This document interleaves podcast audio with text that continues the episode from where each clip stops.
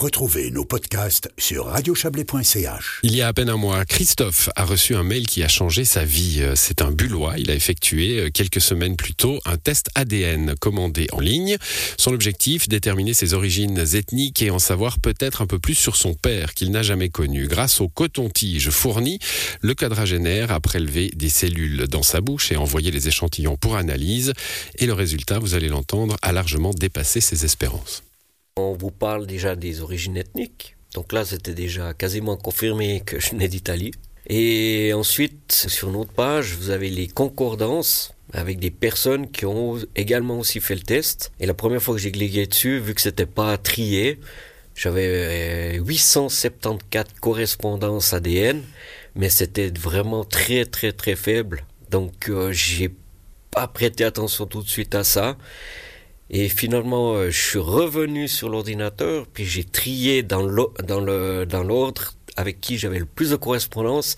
Et c'est là que j'ai trouvé deux, nièces, donc c'est marqué petite nièce, et qui habitait Fribourg. Donc c'est pour ça que j'ai dit là, c'est une bonne nouvelle. Et puis euh, ça fait presque, euh, ouais, c'est presque un choc. Ça faisait presque 40 ans que je cherchais à savoir que c'est mon père.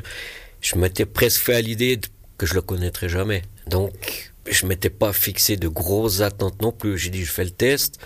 Et moi, je me disais peut-être que dans quelques années, il y aura peut-être un match avec quelqu'un où j'ai eu la grosse surprise quand même cette année, bah, vendit 13, qui porte quand même chance de, de faire connaissance avec euh, une bonne partie de ma famille paternelle. Car si Christophe n'a pas retrouvé son père, décédé depuis plusieurs années, il s'est découvert non pas un, mais trois demi-frères qui, ironie de l'histoire, vivaient depuis toujours dans la même région que lui. Les lieux qu'on fréquentait, les quartiers dans lesquels on habitait, les écoles qu'on a fréquentées, on s'est certainement hein, déjà croisés plus d'une fois durant toute notre vie sans savoir qui on était vraiment, quoi. C'est ça qui est fabuleux. Une partie du mystère de ses origines est donc levée pour Christophe, mais la démarche interpelle Claudine Burton-Jangros, professeure de sociologie à l'Université de Genève. Oui, c'est interpellant et ça montre une démocratisation aussi de l'accès à des tests qui longtemps était très cher et, voilà, qui n'était pas disponible de manière aussi large. Aujourd'hui, effectivement, tout un chacun peut commander en ligne et,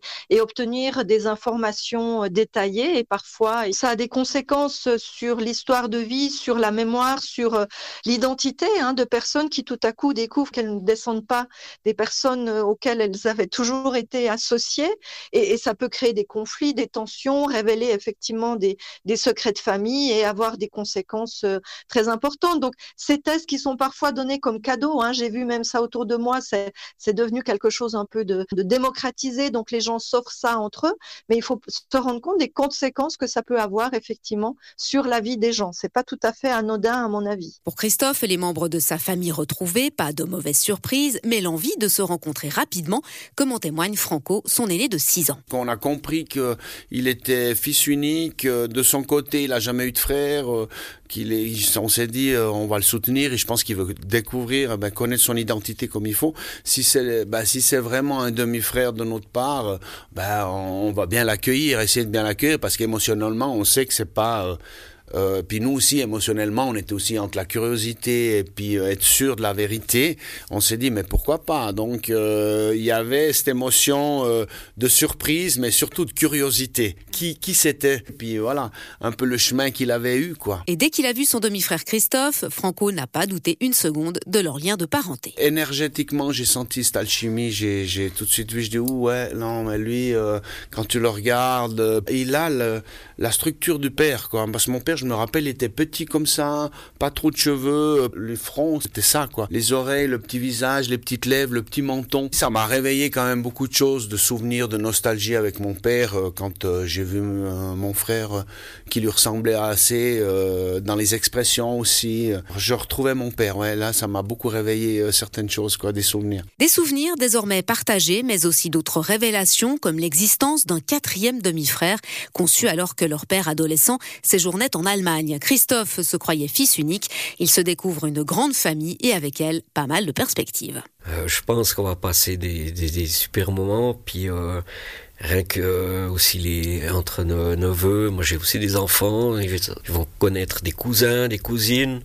Donc moi aussi de mon côté, dans ma famille, ils sont contents aussi de savoir un peu leurs, leurs origines. En tout cas, on a déjà eu un super bon contact la première fois avec Franco. C'est la troisième fois qu'on se voit en l'espace d'une semaine. En tout cas, moi, je ressens qu'on est tous ensemble et qu'on se complète un peu tous parce que on a pas mal de points communs. On a des fois des mêmes activités sans même le savoir, des, des mêmes goûts, couleurs, que ce soit pour la nourriture, pour euh, plein de choses. À l'avenir, il va faire en sorte que on gardera contact. Et puis, je m'en réjouis. Sur le plan légal, un nouveau cadre est entré en vigueur en fin d'année dernière concernant aussi les tests génétiques non médicaux. Si l'entreprise qui les commercialise est basée en Suisse, l'analyse des échantillons doit être effectuée par un professionnel de soins et par un labo qui a une autorisation.